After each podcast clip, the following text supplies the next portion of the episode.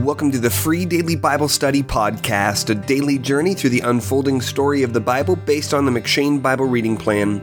My name is Jacob Gerber, and today's meditation for October 1st comes from 1 Kings 3.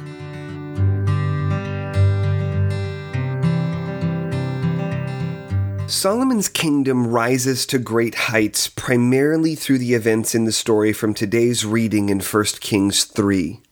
Solomon is not an ordinary king. Although, as we discussed yesterday, he will also not be the ultimate messianic king who will completely save God's people from the curse of sin and death in this world. Still, Solomon's glory will surpass that of every king who will follow him because of the wisdom God grants him in this story. Commendably, when Yahweh offers to give Solomon any gift whatsoever, Solomon asks merely for wisdom. He remembers that Yahweh had shown great, steadfast love to his father David in 1 Kings 3, verse 6. He also recognizes his own limitations as a little child who does not know how to go out or come in. 1 Kings 3, verse 7. Looking upon the great multitude of Yahweh's people Israel, Solomon asks in 1 Kings 3, verse 9, Give your servant, therefore, an understanding mind to govern your people, that I may discern between good and evil. For who is able to govern this your great people?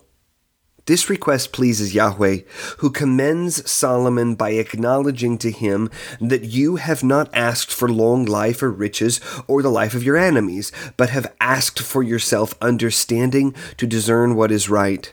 1 Kings 3, verse 11. In other words, Solomon asks not to enrich himself, but for gifts that will bless the people whom God has called him to shepherd as king. Therefore, Yahweh promises to give Solomon not only wisdom, but also riches and honor to a level no other king would reach. 1 Kings 3, verse 13. Furthermore, Yahweh promises that he will give Solomon length of days if Solomon keeps Yahweh's statutes and commandments all the days of his life. In 1 Kings 3, verse 14.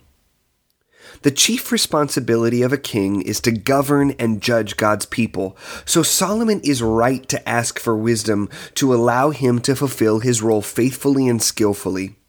Nevertheless, Solomon will fail to use this wisdom to keep his heart pure to follow after Yahweh. Instead, Yahweh will eventually send a different kind of wisdom, a personification of God's own wisdom in Jesus Christ.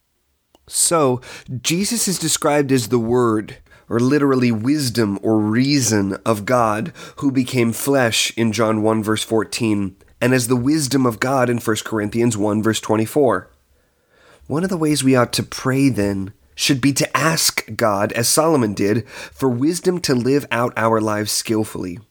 Not so that we may succeed in purely worldly ways, but that we may be conformed to the image of Jesus Christ as we read in 1 Corinthians 1, verses 30 through 31. And because of him, you are in Christ Jesus, who became to us wisdom from God, righteousness and sanctification and redemption, so that as it is written, let the one who boasts boast in the Lord. Thanks for listening to the Free Daily Bible Study podcast. You can get more free Bible study resources by liking Free Daily Bible Study on Facebook at www.facebook.com slash freedailyBiblestudy.